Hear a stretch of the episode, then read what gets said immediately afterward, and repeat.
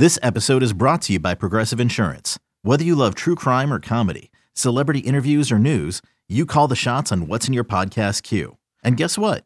Now you can call them on your auto insurance too with the Name Your Price tool from Progressive. It works just the way it sounds. You tell Progressive how much you want to pay for car insurance, and they'll show you coverage options that fit your budget. Get your quote today at progressive.com to join the over 28 million drivers who trust Progressive. Progressive Casualty Insurance Company and Affiliates. Price and coverage match limited by state law. eBay Motors is here for the ride. Remember when you first saw the potential? And then through some elbow grease, fresh installs, and a whole lot of love, you transformed 100,000 miles and a body full of rust into a drive that's all your own. Look to your left, look to your right. It's official. No one's got a ride like this. There's nothing else that sounds like, feels like, or looks like the set of wheels in your garage. With over 122 million parts, you can make sure your number one ride or die stays running smoothly. So there's no limit to how far you can take it. Brake kits, turbochargers, engines, exhaust kits, roof racks, LED headlights, bumpers, whatever your baby needs, eBay Motors has it. And with eBay Guaranteed Fit, it's guaranteed to fit your ride the first time, every time, or your money back. Plus, at these prices, well, you're burning rubber, not cash. Keep your ride or die alive at ebaymotors.com. Eligible items only. Exclusions apply. Um, I guess we'll see how they handle this rotation. It looks like Buck wanted to go six man, give everybody an extra day or two, uh, and then we'll see how Max Scherzer is. But luckily, it seems like he's okay. And whether he makes his next start against, I guess it would be the Pirate series or the Marlins series, one of the one of the games.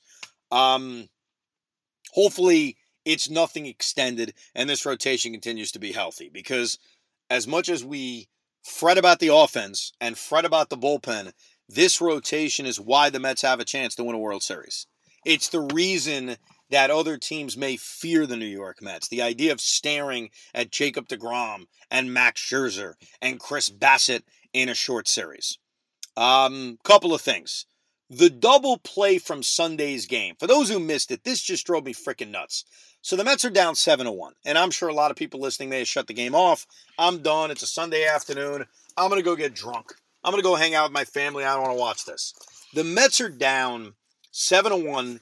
It's either the seventh or eighth inning. Let me pull out my scorecard because I was still scoring it. uh, I think it was the seventh inning. Hold on one second. Yeah, seventh inning. They're down 7 to 1. They get the first two guys on base. Jeff McNeil single, Mark Canha single. And, you know, there's a part of me thinking, hey, why not? We've seen this team come back. We saw them come back against the Phillies numerous times. We've seen that great comeback against the Giants, even though they didn't win that game. You're facing the Nationals at 7 1. The game's not over. They have first and second, nobody out, and Eduardo Escobar hits a fly ball to left field. The left fielder, Cesar Hernandez, who's not a left fielder, drops the ball. Okay? As that ball hits his glove, my brain is already working. Holy crap, we're going to do this. Wow. Bases loaded, nobody out, down by six. Here we go. We're going to do this. As he drops the baseball, you see him pick it up quickly and throw to third base. There's nobody even going towards third. Jeff McNeil is supposed to be the guy going to third base. He's not running. He stopped. He's confused. The third baseman, Vargas, tags McNeil and then Mark Canha's confused and tags Mark Canha. Now I'm thinking, what the F just happened? So clearly the umpire never made a definitive signal on if it was a catch or not, in which it was clearly a catch. There was no transfer. He dropped the freaking ball. And when I talked earlier about dumb baseball and sloppy baseball, and I mentioned Jeff McNeil not turning the double play, or the Tomas Nido pickoff attempt, or McNeil blowing the rundown on Saturday night, Jeff's had a great defensive season. He did not have a great defensive weekend. The other thing that was ugly was this. Like, I get it. A drop pop up in left field is strange. It's weird. You're not used to it. But the mass confusion on the base paths between McNeil being like, I don't know what to do, and Canha being like, I don't know what to do, and the umpires who really created the whole problem because they've got to signal loudly, it's an out, it's an out, no transfer, even though I don't know how anyone could think it was a transfer, and it turns into a double play. I mean, Jesus. That's what, that's, believe it or not, I don't shut games off. That's when I said, I'm done. I'm out of here. All right. I spent way too much time on my Sunday afternoon watching this because now I now I know no. this game is over. But I was mad at the base running.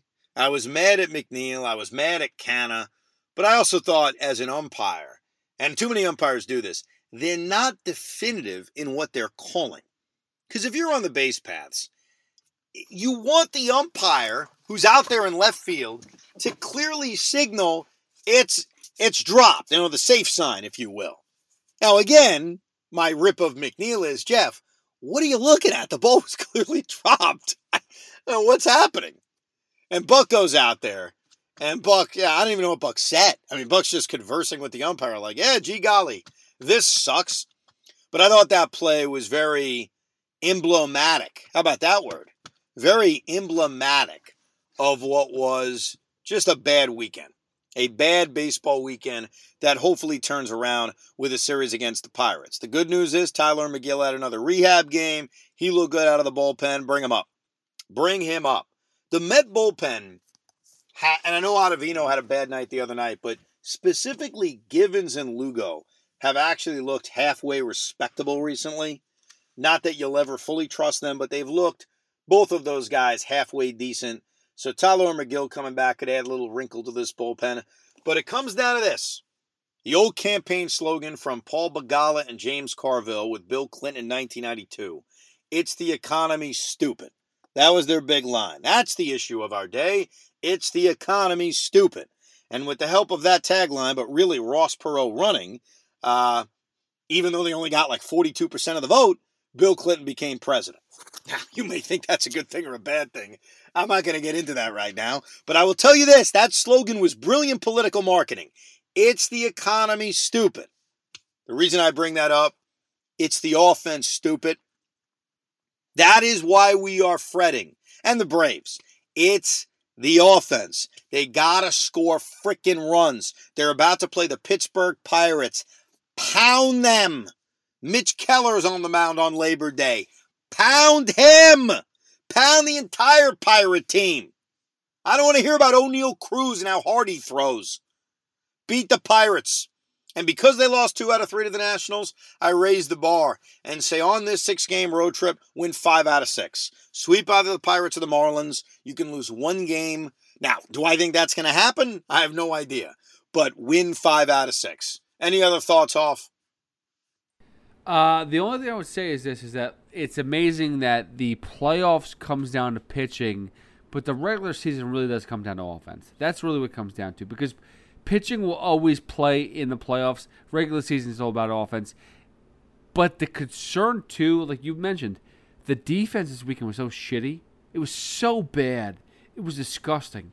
And and I can't have that happen. And, and this is where we go back to you're playing the you're playing a Pittsburgh Pirate team.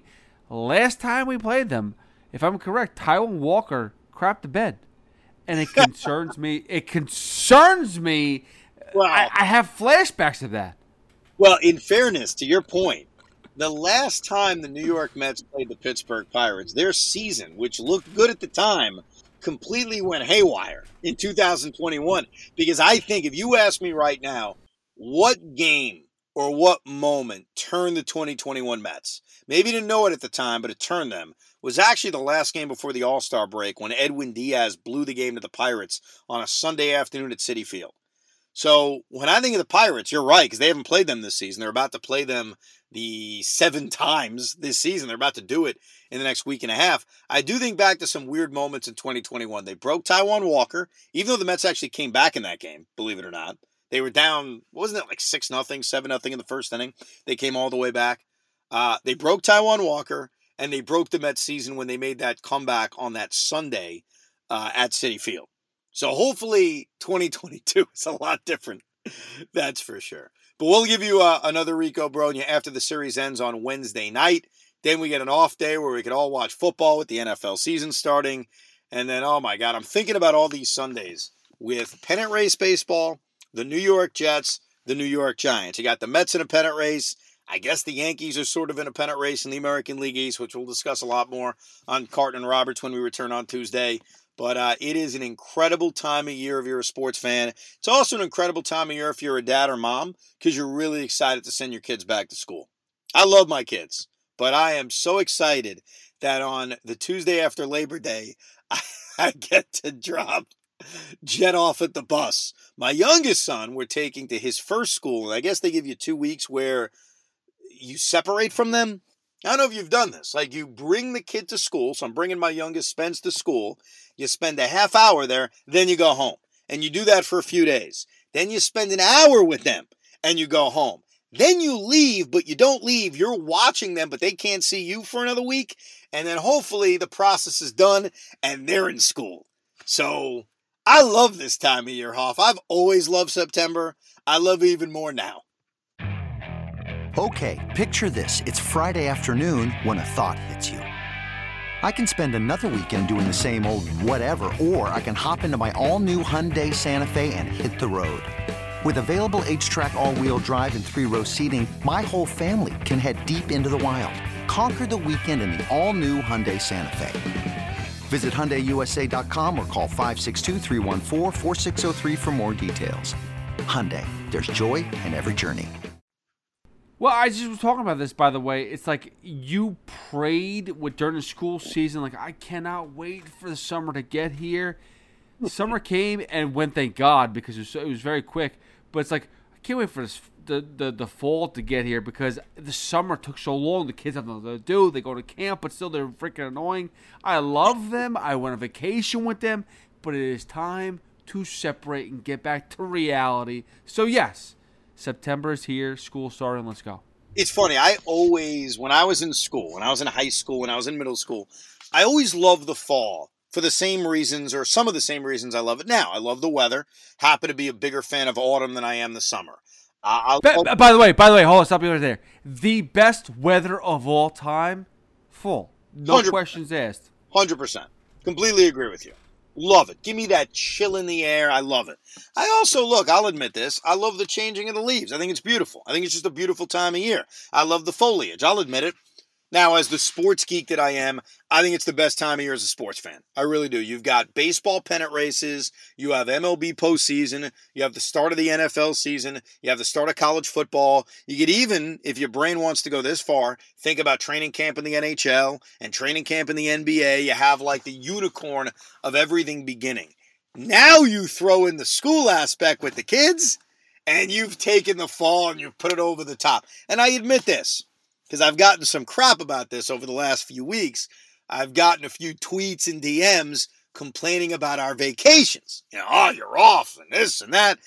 I miss be doing the show five days a week. I admit that. I'm glad I had the vacation. I'm glad I spent time with my family. I enjoyed every second of it, but I do miss that grind of every day being at work and going on the radio for four and a half hours. So I'm damn excited about that because we don't take an off day till Thanksgiving. None of us do. So I'm pumped about that. I'm pumped for the fall. And look, Met fans, as stressful as this is going to be, this is a pennant race. And I've been saying this for months. We are in a pennant race. And the thing about pennant races, they're roller coasters. There are ups, there are downs. And I hate to stand by something I've said throughout the year. And that is there is going to be a day we wake up and we're not in first place. Now, we're getting close to that day because the lead's up to just a game. I do really feel that the back and forth nature of this pennant race is going to feature that. The Dodger Giant race didn't feature a lot of it, but I think the Dodgers were in first place as late as the first week of September, and then the Giants kind of maintained that one, two, three game lead the rest of the way. Now, I hope I'm wrong. I hope it's wire to wire, but boy, I'll tell you that wire's getting short. Only one game up on the Braves in the NL East. Anyhow, thank you for listening to Rico Brogna. We'll be back with another podcast right after the series ends against the Pirates on Wednesday night. Give us any feedback at Evan Roberts WFAN. And what's your what are you Hoffman WFAN Pete? Is that your Twitter account? No, it's at the Hoff WFAN. I can't believe That's after all this time, after all these 31 episodes, still can't remember it. At the I, Hoff I, WFAN. Oh, and by the way, to Pete Hoffman, I want to congratulate Pete Pete Hoffman has officially made the postseason in our fantasy baseball league. Uh, and if I'm not mistaken, he is lined up if he can get out of his first round matchup to face me in the second round of the playoffs. Uh, I didn't know that. I, I think I'm playing DOS the first round, if I'm correct, which I feel like it's an easy, easy uh, match. But I so we're we're going second round. Is that the, is that the, is that what's going on? Yes, and there's a lot of pressure on me because I have completed and I looked this up for anyone that cares, and nobody does care, but it's the end of the podcast. Nobody. Get over it. I completed our our fantasy league has been around for 18 years. Now, in Pete's case, he's been in the league for nine years, so you haven't been there the Mhm. entire time. But in the 18 year history of the fantasy league, I finished with the highest winning percentage in the history of this league. So I've completed this dominant regular season, but there's a problem. The problem is Tony Gonsolin is on my team. Justin Verlander's on my team. Nick Castellanos is on my team. Max Scherzer's on my team. I mean, I have been bombarded, and that's not an excuse, by the way, but I have been bombarded with injuries at the worst possible time. But if we do meet in the postseason, I fully accept that all of the pressure is on me. I, I fully understand that, and I embrace it, and hopefully I will fulfill and win despite that. If I get there, if I beat Hadassi, which I should because he sucks. Uh, if, if I can't believe he's been, is this the first time Hadassi's ever been in the playoffs? By the way, in your league? Well, first of all, you're talking slanderous about the great Mike oh, Uh, I'm sorry. Mike was in our league and actually had the longest playoff drought of anybody. He missed the playoffs six straight seasons, I think seven straight seasons. But last year made the playoffs, so Oh, he's so now on a okay. two-year run. Okay, so give him give him a little bit of credit, man. The guy's made the playoffs in back-to-back years. He has Aaron Judge, who, by the way, he uh, we almost made a swap early this season because my stepson JD offered Bryce Harper, who he has a man crush on, offered Bryce Harper for Aaron Judge, and he came back to me and said, "Listen, it's a good deal, but I don't think I could do it because of his value, his keeper value." So was almost looking to make that trade. Wow, Thank you to my my stepson for almost making that happen. wow! Die-hard Met fan Pete Hoffman almost traded for Aaron Judge. That's your headline. Ugh. Ugh. We'll, we'll keep everybody posted on how this goes in fantasy, but don't worry, we'll save it to the end of the Rico Brogna, where you can literally just shut the podcast off and not listen. You have nothing to worry. Uh, thanks everybody for listening. I'll be back Tuesday with Craig, two o'clock on the fan. Thank you for listening to Rico Brogna. We hope you enjoyed this episode of the Rico Brogna podcast. It's amazing, isn't it? Make sure you download it now to keep it on you at all times.